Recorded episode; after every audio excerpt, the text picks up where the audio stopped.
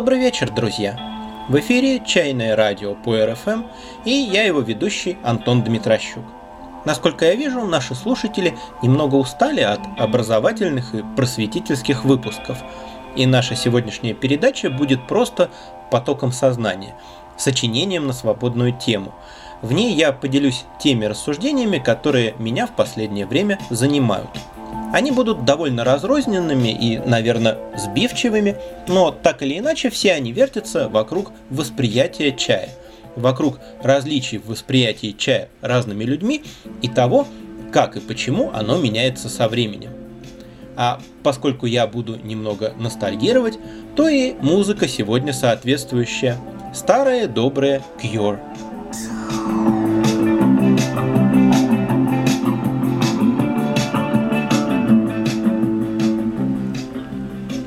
Мы не любим, когда чаю отводят роль только среды для дружеского общения. Во-первых, потому, что это только очень маленькая часть того, что может чай. Во-вторых, потому, что при таком отношении стремление к высокому качеству чая теряет смысл. Если чай только повод собраться вместе и посидеть за столом, и главное это разговоры за этим столом, то не так уж важно, что это за чай, да и чай ли вообще – для фона прекрасно подойдет и кофе, и компот, и пиво.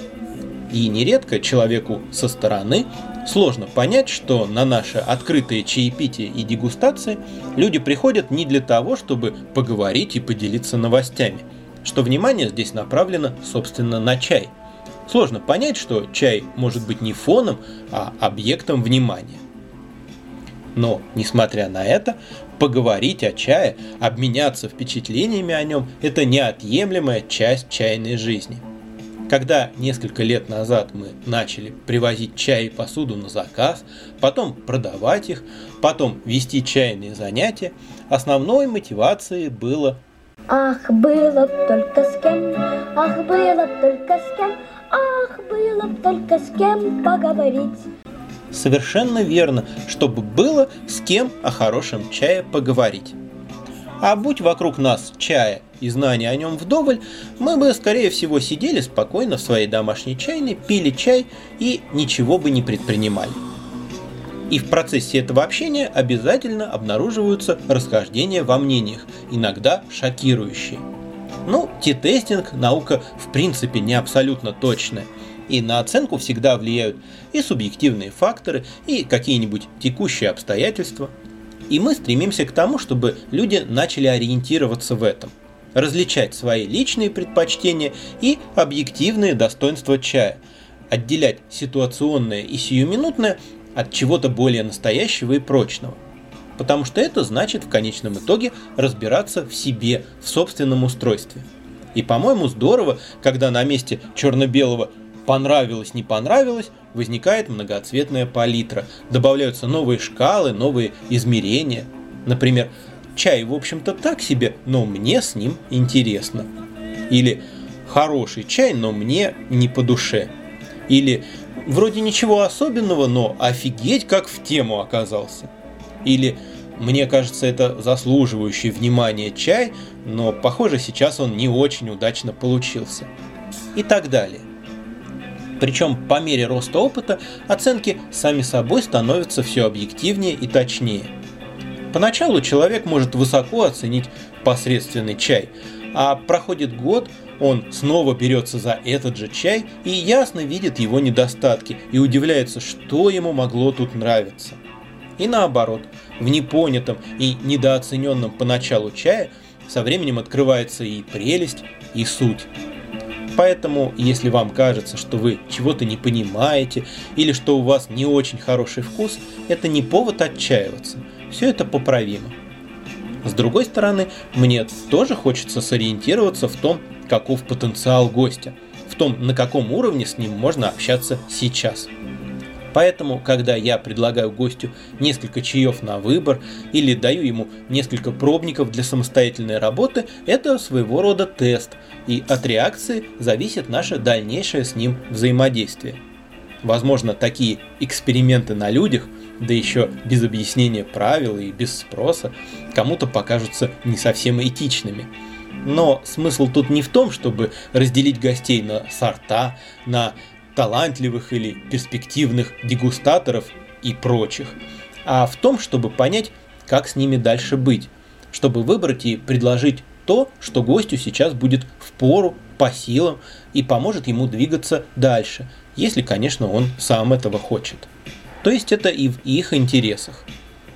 Если человек безошибочно выделяет выдающийся чай среди середнячков, значит есть смысл делиться с ним интересными находками.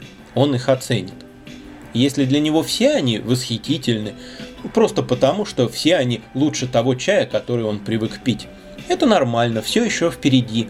И тогда ему есть смысл целенаправленно пить чай разного уровня, пока он не почувствует эту разницу на вкус. Бывает и так, что человеку плохой чай однозначно милее хорошего. Тем более стоит это выяснить, чтобы лучше понимать друг друга. Кстати, когда человек недооценивает классный чай, это для меня не так существенно. Возможно, он просто случайно чего-то не разглядел, не заметил, просто не повезло. А вот когда он слишком доволен посредственным чаем, это хуже, потому что у него меньше стимулов двигаться вперед и искать что-то лучшее. Потом ведь все далеко не так однозначно, черно-бело. Понял человек чай или не понял, правильно оценил или неправильно. Важнее то, как он это делает, каковы его критерии, что в чае для него ценно, а что нет. Кто-то ставит на первое место вкус. Значит, в этом направлении и будем с ним двигаться, ожидая момента, когда он со вкусом наиграется и можно будет сделать поворот на пока не освоенную им территорию. Кто-то ценит тонкие настроения, и я буду учитывать это, думая, чем его порадовать, и так далее. Что касается оценки качества чая, то я недавно обнаружил вот какую забавную причину недопонимания. Начинающие, сравнивая несколько чаев друг с другом, стараются подойти к ним с одной общей меркой, и это в принципе правильно. С таким подходом оказывается, что настоящий утесный улун из какой-нибудь хорошей локации намного лучше, чем какой-нибудь простенький, без претензий, чай класса баньянь или вайшань. И это безусловно так. Но мне этот расклад обычно и так ясен с самого начала, так что я подхожу к каждому из чаев с индивидуальной меркой, оцениваю то, соответствует ли этот чай тому, чего можно именно от него ожидать, исходя из его позиционирования, цены, из первого впечатления, его внешнего вида и запаха сухого листа. И одни чаи оправдывают ожидания и превосходят их, а другие не дотягивают. Поэтому бывает, что я хвалю чай, который объективно ниже классом, чем тот чай, который я критикую. И моих собеседников это иногда дезориентирует. Ведь фуагра лучше, чем сельдь под шубой из кулинарии на углу. Правда же? Так-то оно так. Но вот это офигенный магазинный салат. И как они только умудрились такое сделать. Респект. А вот фуагра, знаете ли, бывает и получше. Или другая аналогия. Так хвалят двоечника, умудрившегося в кои-то веки прыгнуть выше головы и получить три и ругают отличника по невнимательности допустившего необязательную ошибку и схлопотавшего четверку. Все понимают, конечно, что отличник все равно сильнее. Но тут сказывается моя профессиональная деформация как владельца чайной. Знакомясь с чаем, пытаешься определить ему место в чайной коллекции или отказать ему в этом месте. И у старательного троечника может быть больше шансов, чем у нерадивого вундеркинда. Для меня важно, чтобы чай приятно удивлял и превосходил ожидания, а уровень этих ожиданий не может не различаться. Еще одно следствие опыта и рабочего отношения к чаю, которое я наблюдаю в себе, это то, что чай оценивается не столько с позиции вкусно-невкусно, сколько с той точки зрения, хорошее ли взято для него сырье и правильно ли, умело ли и добросовестно ли оно обработано. А это, как ни парадоксально, не одно и то же. Наши вкусно и невкусно очень сильно зависят от предшествовавшего опыта. Человек, пивший только чай из гипермаркетов, может прийти в восторг от вкуса какой-нибудь кривой, непромятой толком тигуанинь или какого-нибудь простенького деньхуна. Ему действительно будет очень вкусно, но это вкусно мало что значит. А вот Лао Чаван или традиционный копченый Джиншань Сяоджун ему вряд ли понравятся. Наши вкусно и невкусно зависят еще и от характера. В любом новом впечатлении преобладает либо знакомое нам, либо незнакомое. И то, как человек относится к неизвестному и непривычному, определяет те чувства, которые у него возникнут. В раннем детстве я ел только бабушкины пельмени – Мама их не делала, магазинные полуфабрикаты мы не покупали, а бабушка всегда делала их совершенно одинаково. У них постоянно был один и тот же вкус. А потом отец, уезжая в командировку в Москву, стал брать нас с мамой с собой на день-два. Выбор точек недорогого общепита в 80-х был далек от нынешнего. Так что в течение дня, гуляя по столице, мы обычно заходили в какую-нибудь пельменную.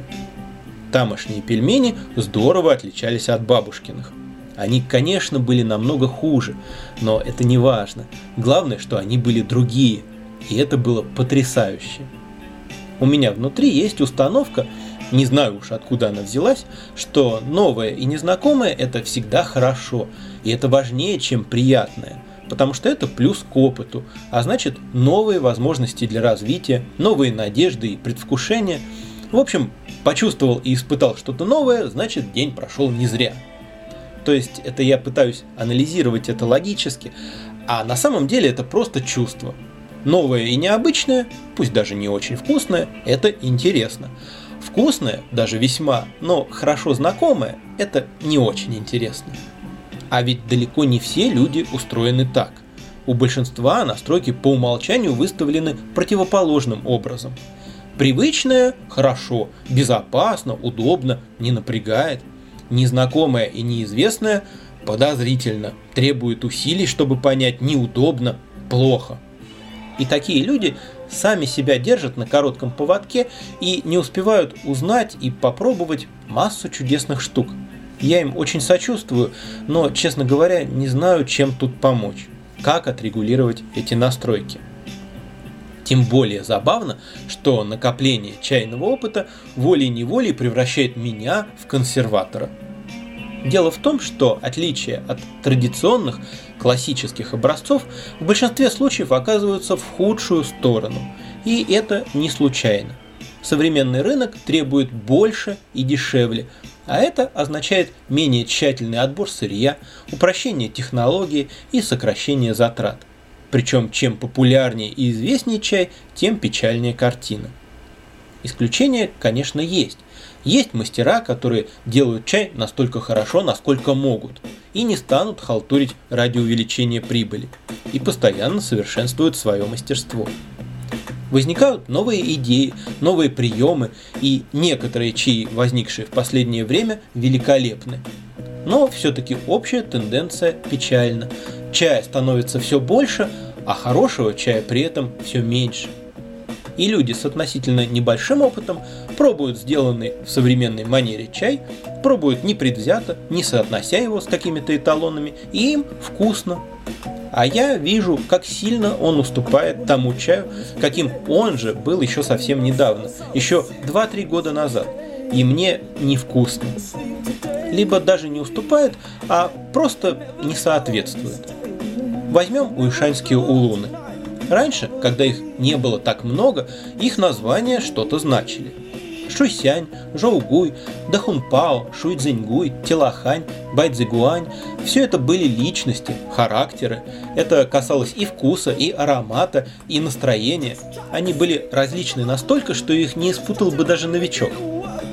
Можно предположить, правда, что это заслуга прежних российских закупщиков чая и что это их отбор создал некие стандарты, имеющие место лишь в российском чайном сообществе. Но, честно говоря, поверить в это трудновато. А теперь рамки сортов очень размыты. Практически за любым названием можно встретить какой угодно вкус и какой угодно аромат. И порой гости и друзья не могут понять, чем я так восхищаюсь в каком-нибудь несложном шуйсяне. Чем он так хорош? Да ничем он не хорош. Просто вот это настоящий шуйсянь, который не спутаешь с чем-то другим. А сейчас это редкость. Поэтому для меня это важнее и ценнее, чем то, насколько он вкусен или невкусен. Но, возможно, это просто проявляют себя стереотипы. И кто сказал, что мои представления об эталонах вкуса правильные? Конце концов, если чай неправильный, если он не похож сам на себя, но откровенно, неоспоримо вкусен, если у него есть характер, если в нем есть дух, то никакой консерватизм мне не помешает. Что хорошо, то хорошо. Точно так же, как ни цена, ни имя, ни чье-то авторитетное мнение не помогут, если чай слабый, невкусный с дефектами. Что плохо, то плохо. Правда, высказываться о каком-либо чае критически приходится с большой осторожностью. Может найтись его поклонник, который воспримет это как личное оскорбление. Видеть такие болезненные реакции, частые в чайном сообществе, всегда неприятно и грустно. И жаль, что чай нельзя обсудить спокойно и понять или хотя бы попытаться понять друг друга. Но они, эти реакции, вполне объяснимы. Когда человеку по-настоящему нравится какой-то чай, он вкладывает в отношения с ним много чувств, много души. И критика задевает даже не тщеславие, мол, мой чудесный чай и меня, как знатока чая, недооценили. Она задевает любовную привязанность, а это, конечно, больно.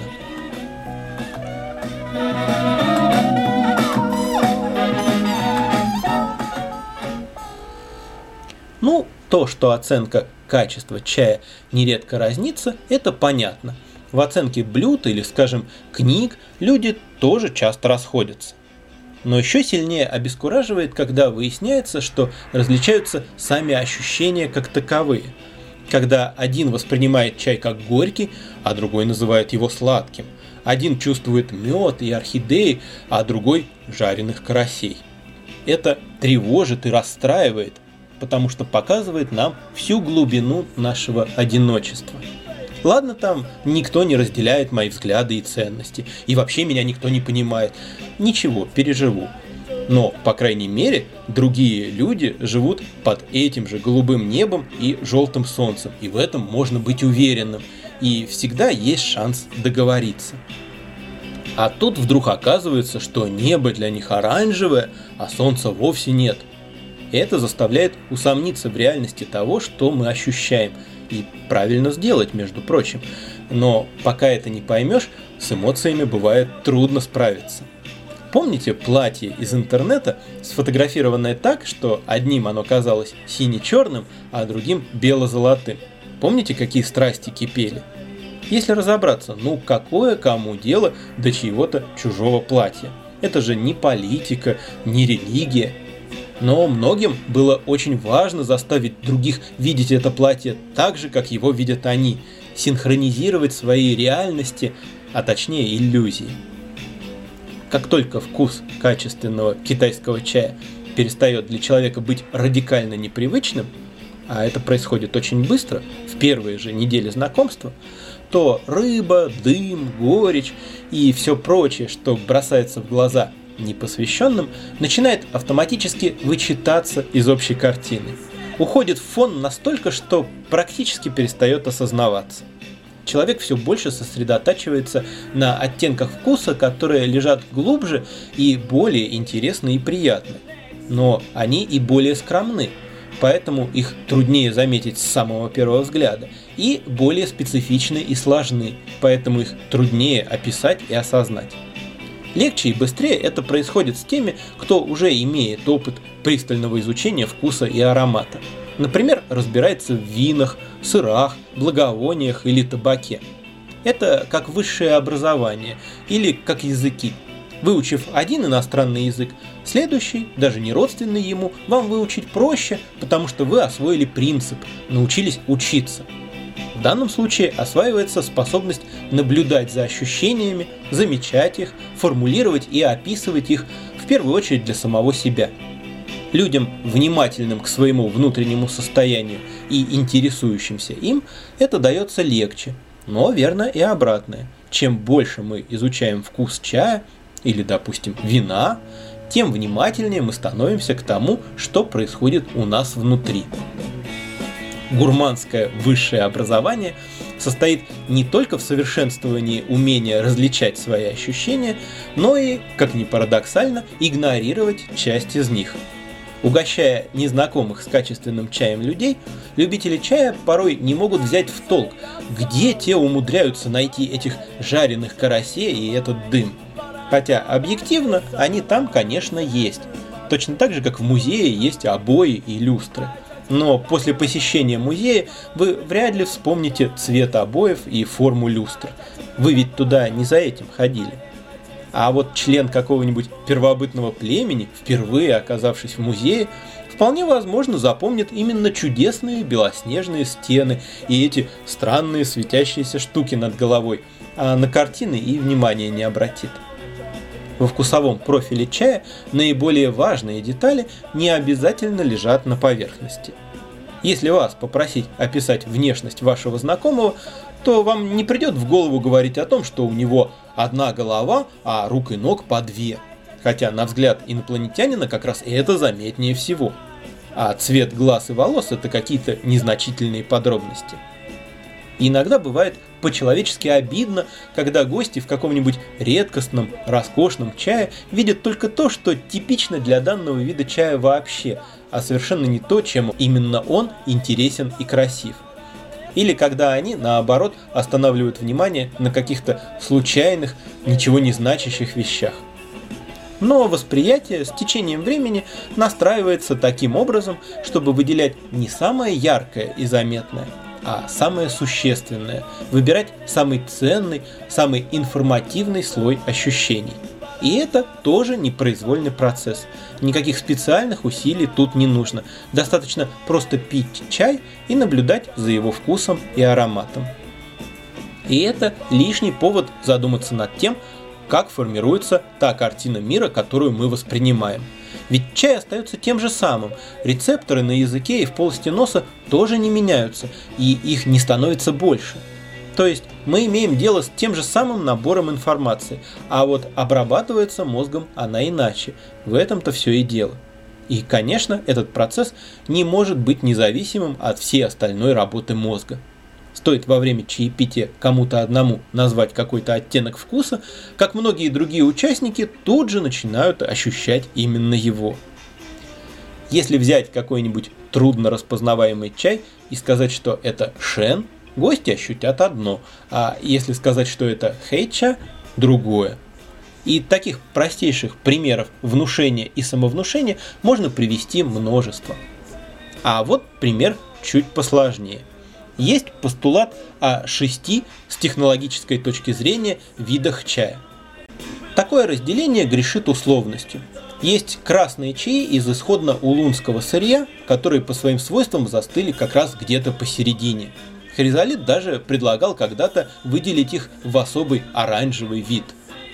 Хуаншань Маофен высших категорий обработан так тонко и бережно, что его трудно отнести к зеленым и вообще к чему-либо – все больше становится шенов с каймой ферментации и, соответственно, улунскими нотами во вкусе и аромате. Но пока мы придерживаемся традиционной классификации, все впечатления будут непроизвольно подгоняться под нее. Мы будем находить во всех улунах сходство друг с другом и отличия ото всех красных и так далее. А вот если переформатировать эту типологию, то и ощущения, вполне возможно, будут расцениваться иначе либо разрастание картотеки ощущений само заставит скорректировать их классификацию. Китайцы, например, зачастую не разделяют старые шены и шу, рассматривая все это как зрелый, готовый чай. Для многих россиян это странно. Шен и шу – это же принципиально разные вещи. Но чем больше мне попадается шупуэров, похожих на старые шены, с подвалом с овощами, прелой листвой и благовониями, тем больше они для меня сливаются в отдельный вид чая, отличный и от молодых шенов, и от современных орехово-сухофруктовых шу. По мере накопления опыта наблюдений за чаем и за собой, вы начинаете понимать, как работает ваше восприятие. Вам становится легче отслеживать вмешательство в его работу. Вы начинаете видеть более чистую, более объективную картину – и эта полезная способность уже выходит далеко за рамки чистого гурманства. На этом все на сегодня о чае. А я продолжаю делиться своими любимыми песнями, не обращая внимания на стили. В 1998 году ирландец Раймон Гарви приезжает в Германию с 50 марками в кармане. А два года спустя группа Реймон записывает дебютный сингл, сделавший их знаменитыми. Потом были Star и Tonight, много чего было, но за 15 лет ни одна песня так и не смогла сравниться с самой первой – Supergirl. До новых встреч, друзья, и всего вам чайного.